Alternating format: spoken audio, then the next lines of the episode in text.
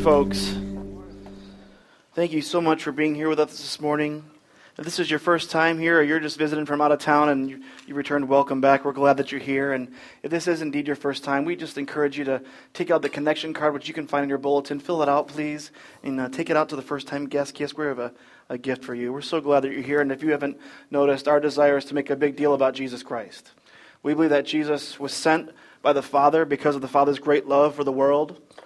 And to whoever would believe in the Son, his death and resurrection wouldn't have to have an existence of everlasting separation from God, but could be in relationship, adopted as children into his family.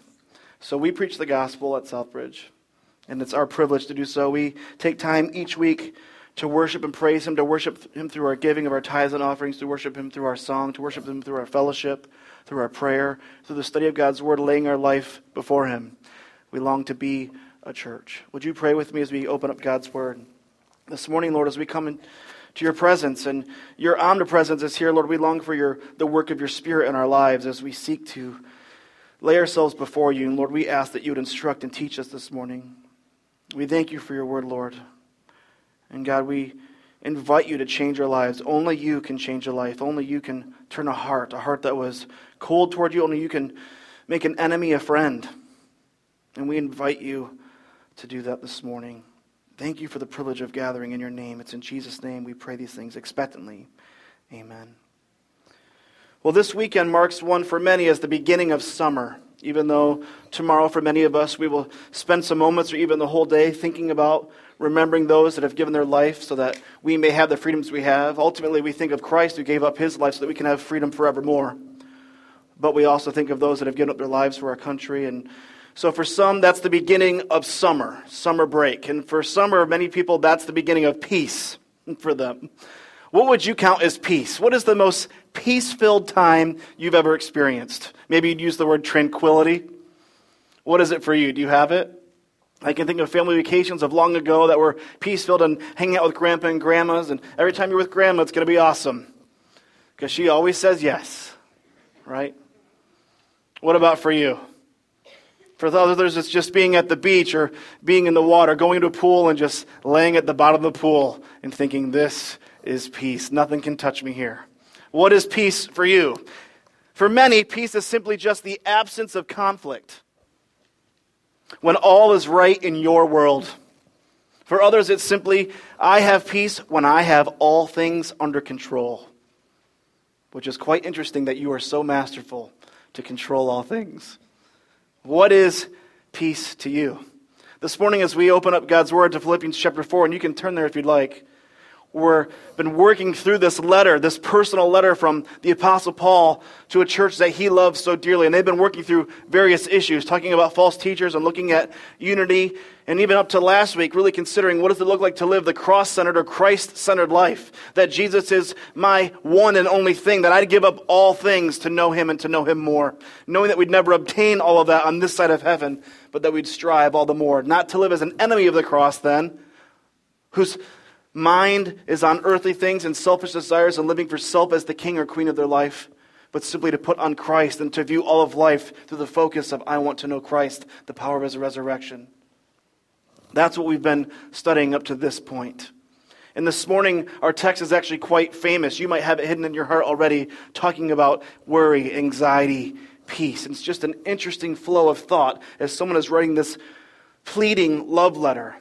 The author is writing from prison. He's in prison waiting a trial to see if this Jesus stuff is legit. Nero, the emperor, is supposed to make this decision. Is this just a sect of Judaism or is it something new? And Paul is waiting patiently and excitingly to have the opportunity to make Jesus known.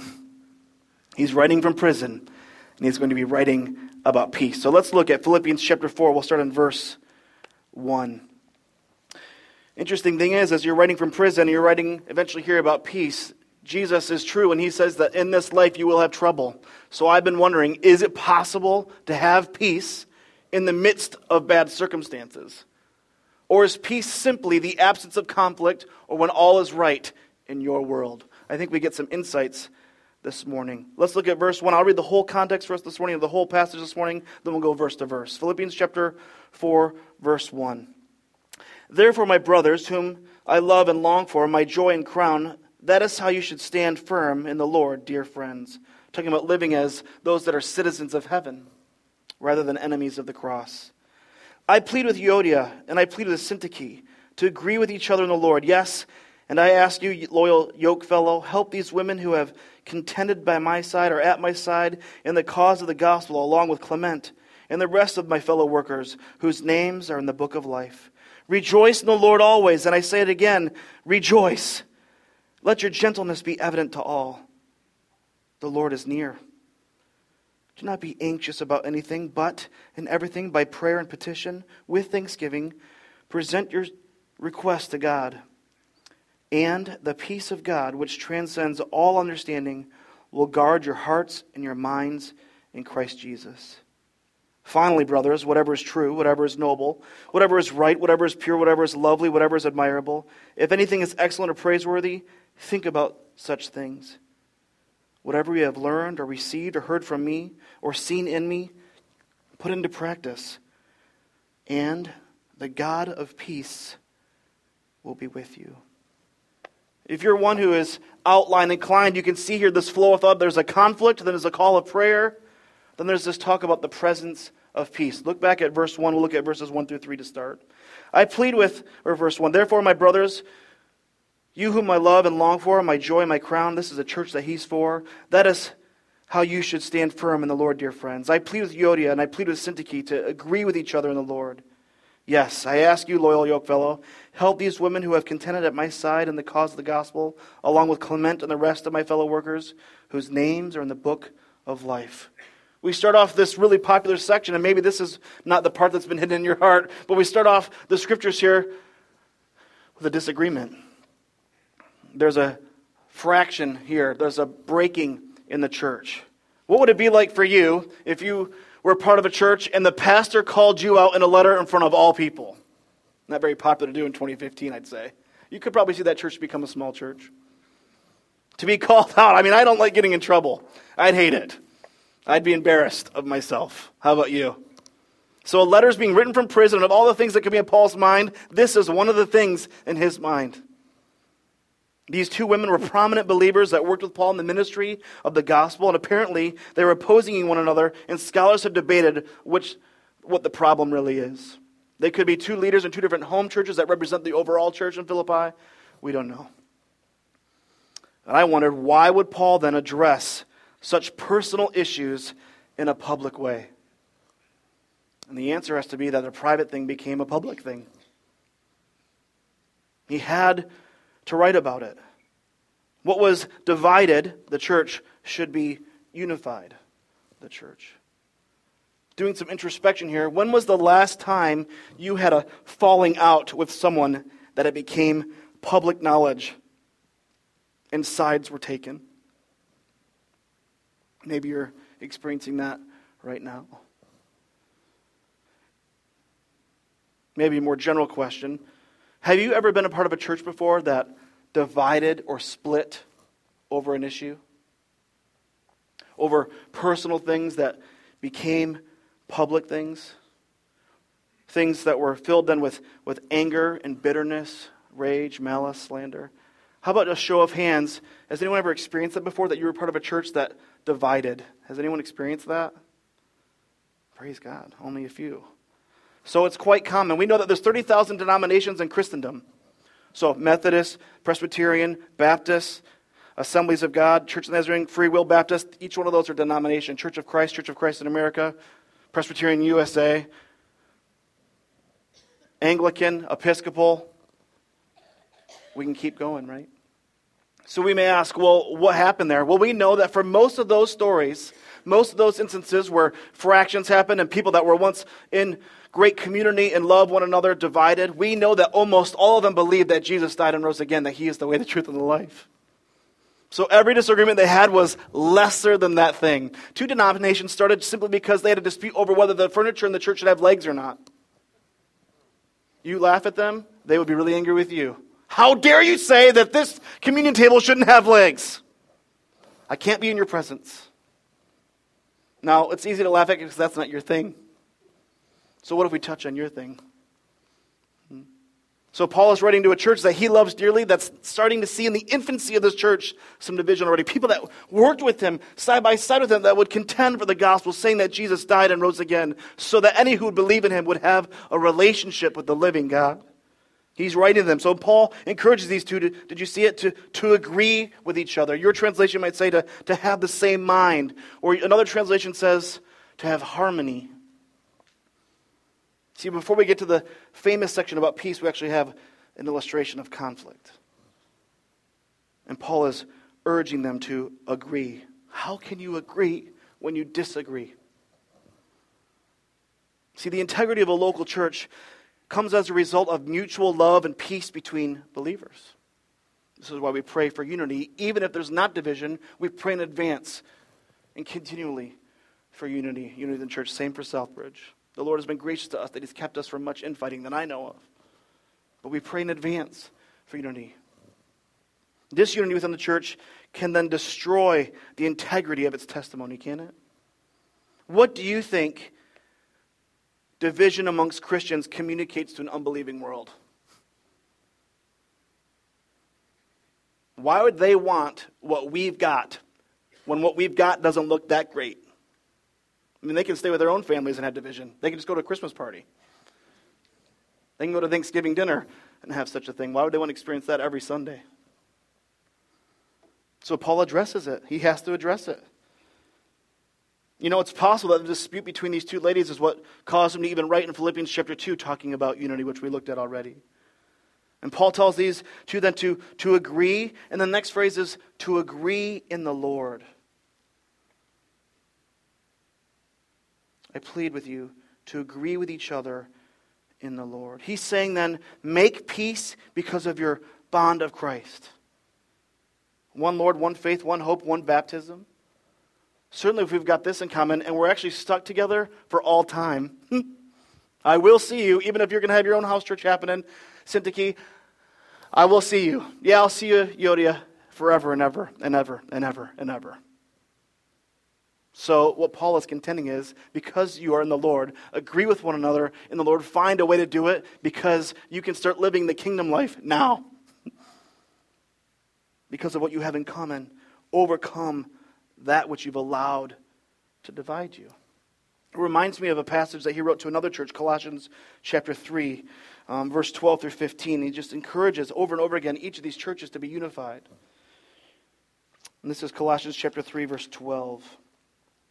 Therefore, as God's chosen people, holy and dearly loved, clothe yourselves with compassion, kindness, humility, gentleness, and patience. Bear with each other and forgive whatever grievances you may have against one another. Forgive as the Lord has forgiven you. And over all these virtues, put on love, which binds them all together in perfect unity. Let the peace of Christ rule in your hearts, since as members of one body you were called to peace. And be thankful, loved ones. Living the cross centered life, as our lead pastor, Scott Lear, so well led us to consider last week, and hopefully this week you saw much victory. Living the cross centered life influences then how you engage relationships, doesn't it? How you perceive Christ, how you think of Christ throughout the week should dictate then how you engage the people around you. So, Paul is welcoming those that have walked with him and ministered alongside him to consider the gospel. And in light of their acceptance of the gospel of Jesus Christ, that they might find a way to agree with one another. The cross in our life, it pleads for believers to, to find a way to live at peace with one another. But church is messy, isn't it? Why is it messy? Because you're here, not me. And Paul knows this and addresses issues in relationship training to almost every church he helped plant. Because it's people. And we need help, and we're going to need help.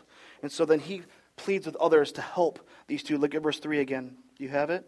Yes, and I ask you, loyal yoke fellow, help these women who have contended at my side in the cause of the gospel, along with Clement and the rest of my fellow workers whose names are in the book of life. In verse 3, Paul asks for the aid of another, this yoke fellow, loyal yoke fellow. We don't know who this is. Scholars debate who it is. It could be Timothy, who we've learned about already and was a great companion, a disciple of Paul. It could be Epaphroditus, who we looked at already, who was sent by that church and will be getting sent back. Some people believe that that word yoke fellow, the Greek word for that word, is just simply a name, an elder in that church. We don't know. We'd be guessing.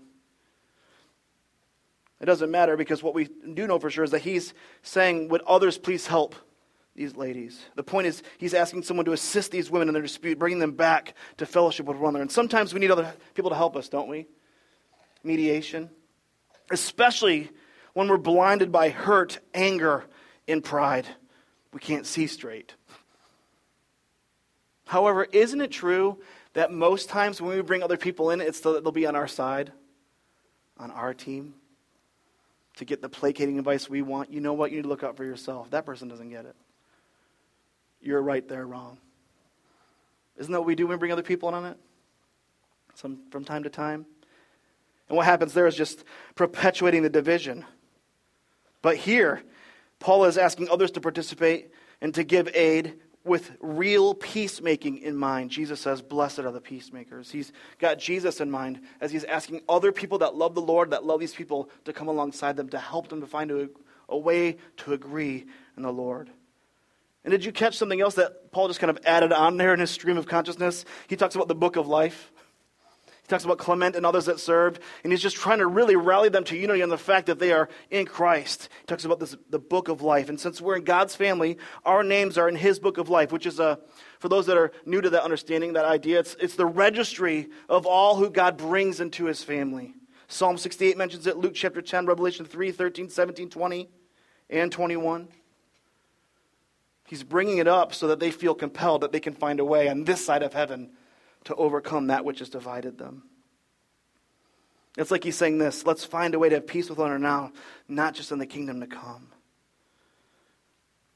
And then we see the flow right into the next thought that this reminder of our place in his kingdom, and with our disputes with one another in mind of that now, it should move us to rejoice. Rejoice because we're in, in his family by his grace through the faith that he granted. He receives the praise and glory. We are to rejoice, and that's exactly what Paul exhorts next. And is the theme of the whole letter. Pastor Scott has led us through this over and over again. We see about joy, joy, joy, rejoice. How can he write that when he's from prison? Let's look at the next verse, verse 4. Rejoice in the Lord. What's the next word? Say it, please, loved ones. How is that possible? I will say it again rejoice. So it's not a suggestion. The psalmist says the same, commands us to rejoice. Let your gentleness be evident to all. The Lord is near, verse 5 says.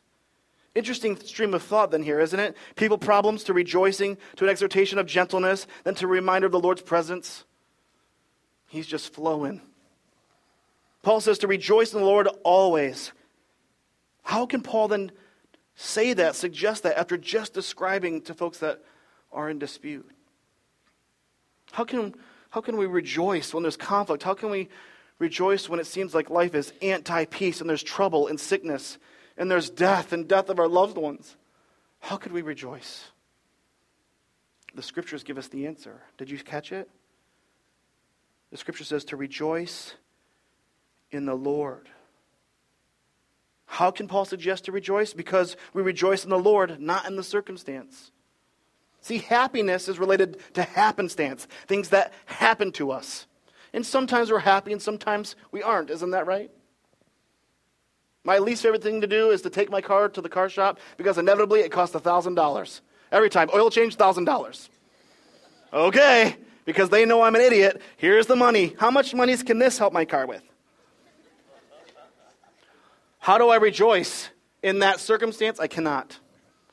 So Paul is an anti reality, but he's in the ultimate reality of saying, rejoice in the Lord. Rejoice in the Lord, not in the circumstance. To rejoice in the Lord is to place our focus on Him, to be cross centered, Christ centered, as we learned last week. Paul says to rejoice and to rejoice always, and that would mean then not only when things are good, or that you have them under control, which is a myth, of course. This is an exhortation then to be Christ centered. You know something that gets in the way of rejoicing in the Lord? Thinking about how right you are and how wrong someone else is. Therefore, it fits perfect with the line of thought. He's still encouraging those two ladies. You can't rejoice, in the Lord in all, all things when you think about how wrong that person is and how right you are. And if they'd only get it, if they would just listen, can't do it. So Paul then charges his readers perfect flow of thought then after rejoicing in the Lord, he urges and charges his readers to be a people known for gentleness. Did you see that? Let your gentleness be evident to all. Gentleness is forbearance or an attitude that doesn't retaliate. Perfect line of thought here.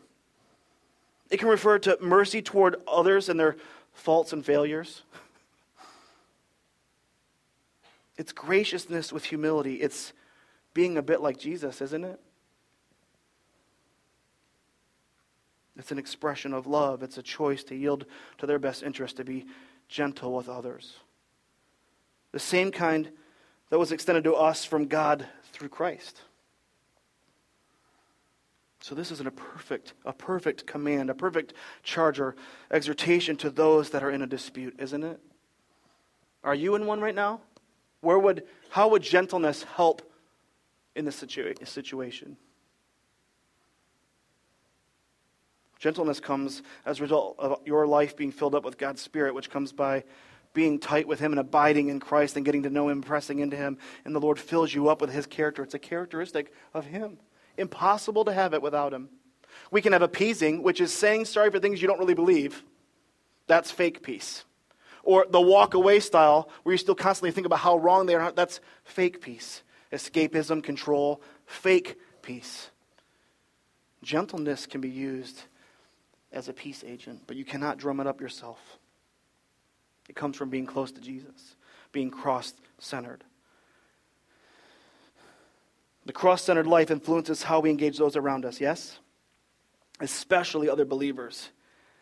And then Paul says, may it be evident to all those around you. Just as contention then between believers can be made across, known across city miles. Have you ever known friends that were believers that were in a dispute? We live in North Carolina. I have friends or people that I know that live in Michigan that it's known that they're in dispute. Texas, known and in dispute. So just like that can be known, and as Paul knows as he's writing from his prison about such things, he's not there with them, but it's traveled.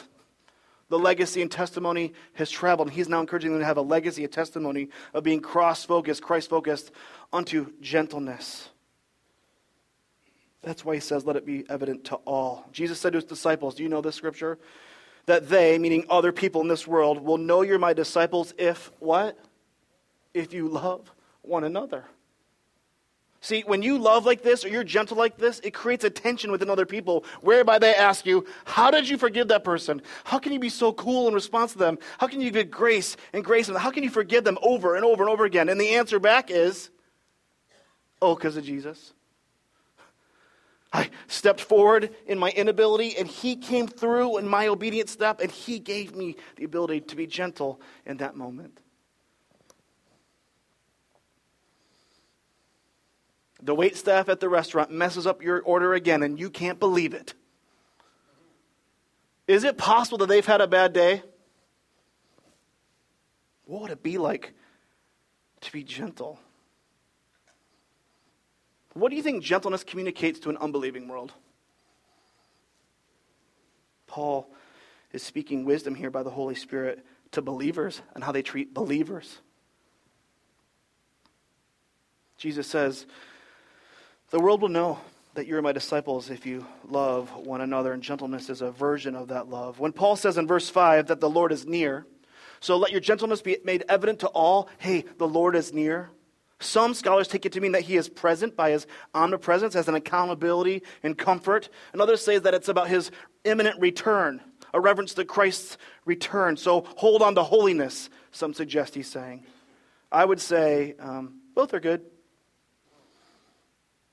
However, I believe it's about God's presence rather than his return because the end of our text says that the God of peace will be with you.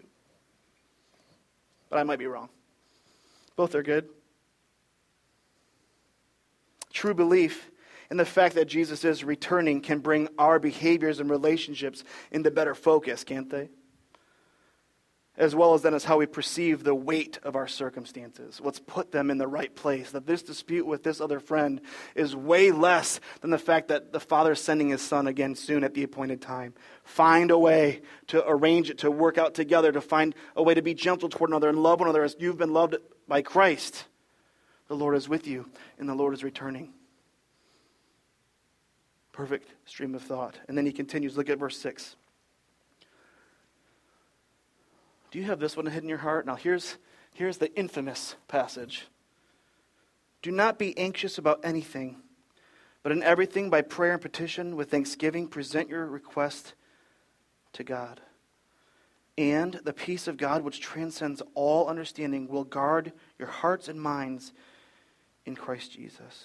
See, a life that is cross centered, one that is mindful of Christ, of his death for our sake, his resurrection, and his imminent return is a life that will see worry and anxiety, stress from uncertainty about circumstances and the future dissipate by God's peace. And the things of life, the things of world will grow strangely dim in the light of his glory and grace.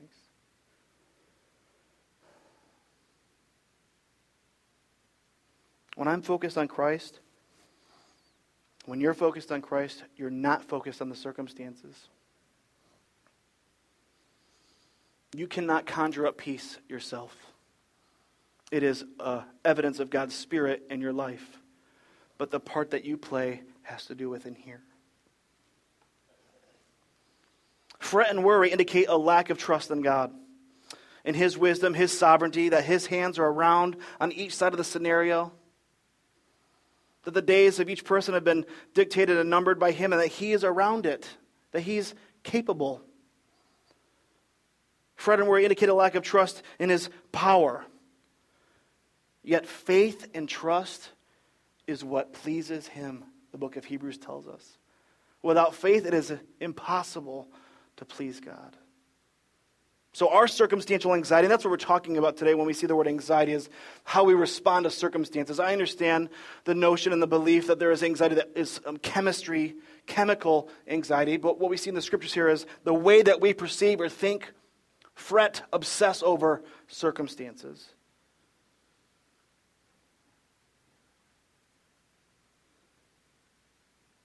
Is anti trust in the Lord. It's antitrust in his nearness. The Lord is near, the author writes. It's antitrust in his power and his plan, his control, his return. The Greek word translated anxious means to be pulled in different directions. It's our hopes versus our fears. Now, you think about your life. Think about your hopes versus your fears. The hopes that you have for your children or loved ones, Chiefly, I'm sure that they would know Christ, that they would walk in wisdom and walk by the Spirit and full of the Spirit. Think about your fears versus your hopes, your financial fears versus your hopes, your career financial fears versus hopes. How today will go for you. The Old English root word from which we get our word worry, you may know this already, means to strangle. Isn't that a perfect word? Would it be fair to say then, then that worry is not cross centered thinking, but self centered thinking? Worry is the enemy of peace. Worry strangles peace. Worry is a thinking problem, not a circumstance problem. Do you, do you want to know how I know that? Because I'm really good at it. And I can worry about things when I have nothing to worry about, worrying about what I should be worrying about, worrying about what might be, do you have any ability in that? It's not a supernatural ability, it's of this earth, of this world. Worry is a thinking problem. Paul says, Do not be anxious about, what does he say? Anything. What's wrong with him? It reminds me of Jesus teaching against worry in Matthew chapter 6, uh, verses 25 through 34. Do not worry about what you're going to wear or what you're going to eat. The Lord knows, our Father knows that you need them. And I think to myself, that's exactly what I worry about, and more. I wonder if I filled my mind and my life and my heart with more worries than the people that Jesus was speaking to in Matthew chapter 6 could ever dream of. Retirement? Do you think they worried about retirement? Hmm. I doubt it. Worrying about the next meal, potentially. Worrying about what to wear so that they wouldn't have to walk around with nothing on. And yet I give myself permission to violate that teaching over and over again because we know that the real naughty sins in church are the real naughty ones sexual sin and murder and these things. But worry, that's okay. Everyone does it. Placating advice. And yet Jesus and Paul command, exhort us not to worry. But they, just giving that tip alone wouldn't be helpful, would it? If they just said, hey, don't worry, nice tip. My wife has a strong constitution, and she doesn't get bothered by people like I do. She says, Don't let them worry, bother you. Oh, good tip. I'll try that. Never thought, I don't know why I didn't think about that. hey, I'm not worrying anymore. So, anti worry is not carefree living, okay? Because the scriptures are full of wisdom and steps to take for wisdom. It's not not caring. Apathy, apathy is not godliness, okay? But we've been commanded not to to be anxious, not to worry. So let me tell you my testimony, a little bit of it. I've been a professional worrier since I can remember. And yet no one's paid me, but I pay myself. And I think that if I can think through the scenario and think through the possibilities, that I might just be able to save myself through any circumstance. I can think back to going to school the first time. Every time a new school year would begin, what would happen at recess? Whose team would I be on? How would I do in the grade? What would my parents think about that grade? Going to middle school, changing to a new school in sixth grade, what would that be like for me? Making the basketball team, what would people think about my sports goggles that I was wearing? I better not wear them anymore. How will I do in the game? What will people think of my performance? Going up to driver's ed and how I had a driver's training instructor that looked like um, Hulk Hogan, but he was a fat version of it, and how would I please him? Making sure that I showed up on time, and making sure I read my Bible every day and journaled every day and went on all the mission trips, making sure that I would do all it took to make my youth pastor happy and my friends happy and not want to disappoint my parents. And I put beliefs on me that they never put on me. Transitioning to college and not knowing I was doing there and believing the false beliefs of myself that I'm too dumb to be here. So I need to work hard or think hard or be a good boy. Transitioning to student ministry and being put in position as an elder at a new church when I was 24 years old, confronting men for beating their wives or cheating on their wives or other men flirting with their wives when I was in that position I never should have been in worry how to say it and what to say. And if they say this, then I'll say that. Then transitioning to a larger church of student ministry in Greenville, South Carolina, one of several pastors at a large church. And how will I work here? And how will I bless students here? And what is my part in it? Lord, what will you do about, us financially? And then worrying about money. And now we have babies coming in. And now we graduate to five babies just after moving here nine years ago, July, and thinking about how can we be a church planter? We've never been before. We didn't do the training before. We'd raised money like, to be like a missionary here before. What am I going to do? It's all the time sitting down with people who have questions about their sexual orientation and how God can accept them. And what are we going to do since Southbridge has such a stance because we stand on God's word and God's word is true? If I say this, then they think that. If I say this, I don't want them to go anywhere else. What am I going to do? I'm responsible for how they're going to respond. Southbridge has a thousand people that probably call their church. I need to make sure that I know every one of them and care for every one of them because if they say Southbridge doesn't care, then, that, then that's my fault. I'm going to die. I'm going to die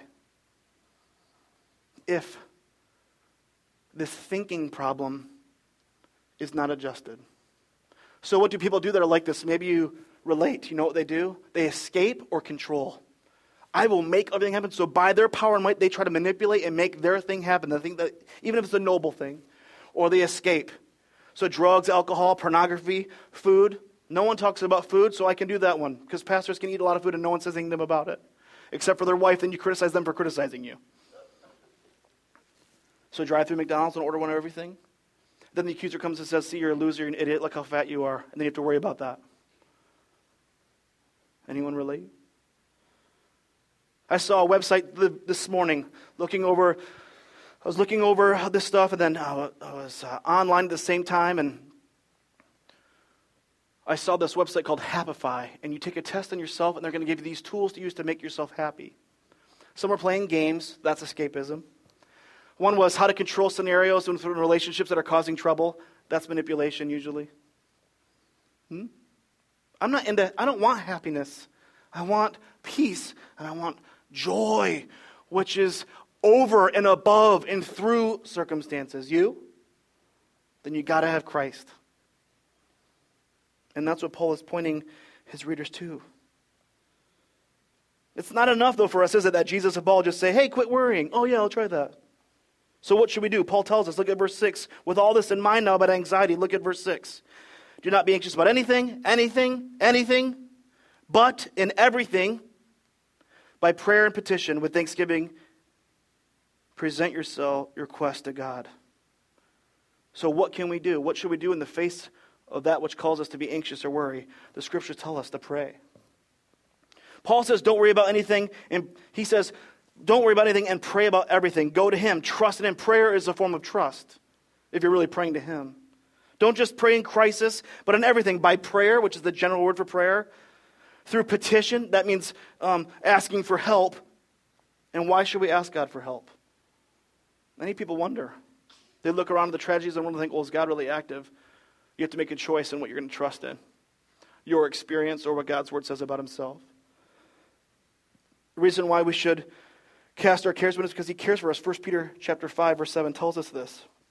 A person who experienced much trouble, Peter, writes to his, his readers, cast all your anxiety on him. Your translation may say cares. Why? Because he, that is the Lord, cares for you. Can you imagine the creator of all that is, the sustainer of all this, holding all things in their place, cares about you? Incredible.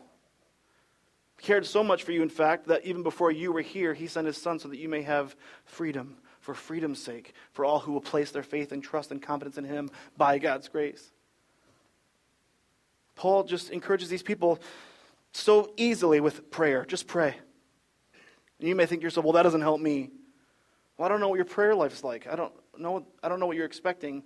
I don't know what you're, what you're asking the Lord. I, but I know what it's like for me. Paul says to, to pray with thanksgiving, and this is an attitude of humility and gratitude for even being allowed to come before the Lord. Can't, so much can be said about prayer. We have people that are prayer warriors within our body. Lots of books written about prayer and how to's and the seven steps and the five keys. And to make it simple, prayer is an intentional pause. Speaking, trusting, listening to the Lord. Now, we usually pray, all people pray. Did you know that?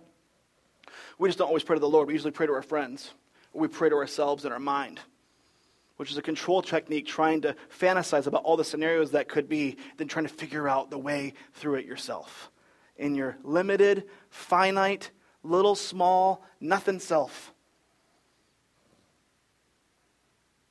Prayer to the Lord is a function of trust. For some, even Christians, we are quick to trust others and ourselves first. So I was wondering this week why does God have to even command us to pray? he doesn't need it. It's not like he's a fairy that if we stop praying, he dies, like clapping to revive him. He, he, he, why does he have to command us to come to him when he knows and has power and cares? Because we're quick to go to others that don't have such, and we're quick to go to ourselves, and we pray to ourselves. We pray to our friends. He is the King that allows us to come confidently before Him. Cross centered people pray. That's a truth. Jesus prayed, and often. If He did, how much more should we? Are you a person of prayer? I bet if you are, you don't see anxiety the same way that people that don't have prayer uh, have it. Could Southbridge be labeled as a praying people, I wonder? I wonder if our small groups are a praying people. Cross centered people are a praying people. Paul commands us, commands prayer, and then with this prayer, or with this command comes a promise. Did you catch it? Look at verse 7 again. As we walk verse to verse here. 6 talks about prayer and the kinds of prayers and making a request unto God. Then verse 7 and the peace of God, which transcends all understanding, will guard your hearts and your minds in Christ Jesus. How calm. The peace of God is promised to the believer who, was, who has a thankful attitude based on unwavering confidence that God is able and willing to do what is best for his children. My children make requests of me all the time. Couple of weekends ago, Amanda was out on, uh, she was just gone for Friday and Saturday, and so I had the privilege of being with the um, Furious Five. And I can tell you that it's perpetual requests. They come to me, they ask for things, and it's usually related to snacks. We've said this before at Southbridge. I mean, Scott and I both have shared that. It's just perpetual asking for snacks. It's incredible. And they beat me down every time. It usually ends up with this whatever, cavities are cool. whatever. The Lord never responds with whatever. He says yes and no, knowing what is best. And sometimes we don't know what is best. We think it'd be best to not have this job issue, to have the issue with the boss, or that our children wouldn't be so wayward. We know of what is best. Then we bring those appeals and those concerns before the Lord. The Lord's response is best, and you can trust in Him. And the peace of God will well up as you trust in Him. The peace of God is promised to every believer who has a thankful attitude based on unwavering confidence that God is able and willing to do what is best for his children. The promise in a prayerfulness is peace. Write it down and consider it. Moreover, pray. The antidote to anxiety, to circumstantial anxiety and worry, is the peace of God, which wells up in us by God's Spirit. How can this peace be defined? Simply as the absence of problems or trouble? No. God's peace is an inner calm that results from trust and confidence in one's relationship with God through Jesus. Just simply, your confidence in Christ dictates the measure of peace in your life. Count on it. He is faithful. So it comes upon you when it comes upon you, that anxiety, that worry about a circumstance or the future, or something you don't know, something that you can't control or escape from, you remember that you have Christ if you're a Christian. You remember that you have Christ and that He's taking care of your greatest need.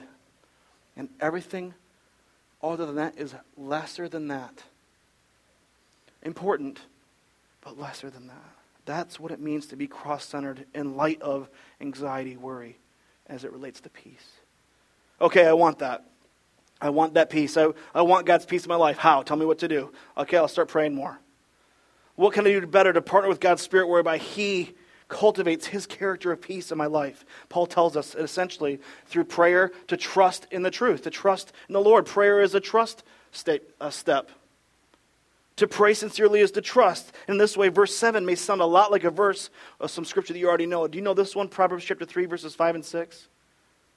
Think about this now in light of what Paul wrote. Trust in the Lord with all your heart and lean not on your own understanding. In all your ways, acknowledge him, and he will make your paths straight. What is my understanding? How I view things, my angle, my perception, as much intellect as I have? The way that we partner with God's Spirit, whereby He cultivates peace, is trusting the truth, consciously making a decision to tell the truth to the circumstance. To tell the truth to how I feel. How do you feel? I feel anxious. Why? Because these people don't get it. the truth is that the Lord loves them. And if you tell the truth and you love them, then you've done what you're supposed to do.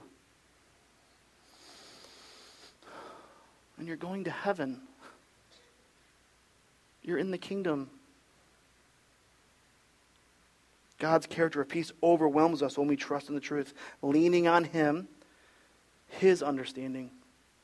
Our Savior calls Himself the truth and speaks truth so that you can rest assured to trust in the Lord with all your heart. Jesus is truth. The Father sends in truth the truth, who welcomes us to the truth and invites us to trust in him. And as we do that, we will with peace. Here's what the connection is between Jesus and peace, just for a little bit extra here. In Isaiah chapter 53, verse 5, Christ afforded us peace. The punishment that brought us peace was upon Christ. In Ephesians chapter 2 verse 14, Paul writes that for he that is Christ himself is our peace. John chapter 14 verse 27, Jesus says of himself, "Peace I leave you, my peace I give you." So when you're facing anxiety and you're facing worry about circumstances, things that you can't control and you've tried all you can to think through all the possible scenarios, you go to the Lord in prayer and you trust in the truth Christ himself. I've got Christ. Wouldn't that be being cross centered. It's a gift to us. What does the statement mean that God that his God's peace, that his peace transcends all understanding? When we're not supposed to lean on our understanding, but now we're given a peace that doesn't fit our understanding? How can you explain something you don't understand? It's troubling. Like me trying to teach you how to do a Rubik's Cube. I don't know. It means God's peace transcends human intellect, analysis, and insight. Okay? So it's unbelievable in that you should have peace in light of the circumstance that you're in. That's what makes it an, a peace that transcends understanding. You should be freaking out, Paul. You're in prison. People in Philippi, you should be really distressed because persecution is upon you or coming your way. And yet these people have peace. Wow. Because of Jesus. Because of Jesus. It's only by going to God through Christ that we can have this peace. It's unbelievable peace. So, peace is not the absence of conflict. That's a bad definition. The absence of trouble. Peace is found in the presence of the Lord. When you come to Him in prayer and then you apply truth as you walk and navigate through your life, it's okay. I've got Jesus. It's okay. God is over that. I trust in Him. I brought my cares and concerns to Him. It's okay. It's okay. I can trust Him. I can trust Him. He's trustworthy. He's never lied. Paul says that the peace of God, which transcends all understanding, will guard your hearts and minds. which is precisely where worry and anxiety are rooted, isn't it? Wonderful writing. This word guard is a military term. It means to keep watch over. It reminds me of when we brought our first little one home 11 years ago, Mia Elizabeth. We put her in a, little um, bassinet next to us, and I had to watch her breathing. Yep, still, still doing it. It was a combination of now being a new parent and being a pro at worrying. Put my hand by her mouth to see if she's breathing. Put my hand on her back to see if it raises. What are we doing it right? Are we doing it okay? They actually sent her home with us. How much better is the Lord at His peace standing at guard of your heart and your mind? Or we can say, I'm not interested in that. I'll sort through it. It's available to you. As you pray, trust in the Lord, trust in the truth. The peace of God protects from worry, anxiety, fear, distress over circumstances, not from circumstances. That's bad teaching. It'd be bad teaching if someone said, if you trust in God, bad things won't happen. Jesus promises, in this life you'll have trouble, but, but take heart, I've overcome the world, meaning you've got me. When we live the cross centered life, we readily come to God with every kind of prayer. We experience His peace in our minds and our souls, and we, have, we will be free then. He frees us from anxiety in a way that defies mere rational explanation. It surpasses all understanding. This is why someone can have peace while they're going through cancer treatment. This is why someone can have peace while they're in the middle of terrible conflict. This is why someone can have peace when they're going through trouble, when they've been abandoned, when people have ridiculed them. Paul finishes this section of the letter with more exhortation, and we have to hurry. Finally, brothers, whatever is true, whatever is noble, whatever is right, whatever is pure, whatever is lovely, whatever is admirable, if anything is excellent or praiseworthy, think about such things. Whatever you have learned or received or heard from me and seen in me, put into practice, and the God of peace will be with you. God's peace, then it just continues the thought. God's peace with those that think and act upon what is true. How we think matters, as does what we think about. Worrying about circumstances or obsessing over we cannot control, the future, disastrous possibilities, starts in the mind. So Paul encourages his readers, as it relates to their lives, to think upon all that Jesus is true, noble, lovely. Makes sense now in the flow of thought, starting all the way back with two ladies that are having a fight. Pleading with them to know peace, to live in peace. Paul encourages his readers as it relates to their lives to think upon all that Jesus is. Jesus says, I am the truth. Which is in contrast to what Paul wrote a little bit earlier ago about enemies being thinking about earthly things only. Previous chapter says that. Enemies think about earthly things. Trusting in the truth is our part whereby we partner with the Lord, seeing His Spirit bring about peace. It reminds me of the scripture in Isaiah chapter 26, verse 3, considering how we think in peace. You will keep him, you, Lord, will keep him in perfect peace, him whose mind is steadfast. Because what? He trusts in you. Old Testament, New Testament, same, same God. We are to fill our minds with truth, what is right, just, noble, worthy of respect, pure, morally clean, lovely, admirable, positive, and constructive. It's hard to do, isn't it? All these are considered excellent or praiseworthy. So rather than conforming to the pattern of this world like enemies of the cross in how we think, we need a transformation by the renewing of our minds, filling our minds with what's true, saying what is true to how we think and feel. That comes by trusting in the truth and seeing that truth lived out. So that's why Paul then says, What you've heard and seen, now live it out. Put right thinking into right living. Follow the truth proclaimed and the truth lived. And in the course of time, outward actions reflect what have been our inward thoughts. Isn't that true every time? Isaiah chapter 32, verse 17 says, The work of righteousness, so now the to doing, the work of righteousness will be peace. By prayer and right thinking and living out the truth, you will experience more of God's peace. Do you want that? Then take it. Let's pray. Our Father, we come before you. We recognize that you are the Lord. Thank you for your word. Thank you for your great love and mercy toward us and extended us through Christ. Thank you for this word. Thank you for the challenges we've been receiving as we gather together weekly, considering you being our one thing, Jesus Christ. Father, thank you for sending him. Lord, help us to throw, so, throw off the things that so easily entangle us and let us run the race that you've marked out for us. Let's, Lord, help us to race hard toward the prize that you've set before us. We long to know Christ and the power of his resurrection and to walk in that power that we'd be a people of power, not unto our own glory, but for your own. And Lord, I pray for us as a church family that we'd be a people of peace, that you'd help us to find a way to agree with one another, and that we'd be a, a people that are gentle toward one another.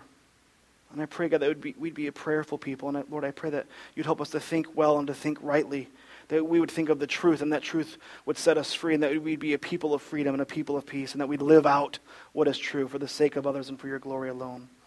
So, Lord, we give this week to you and expectantly do so. In Jesus' name, amen.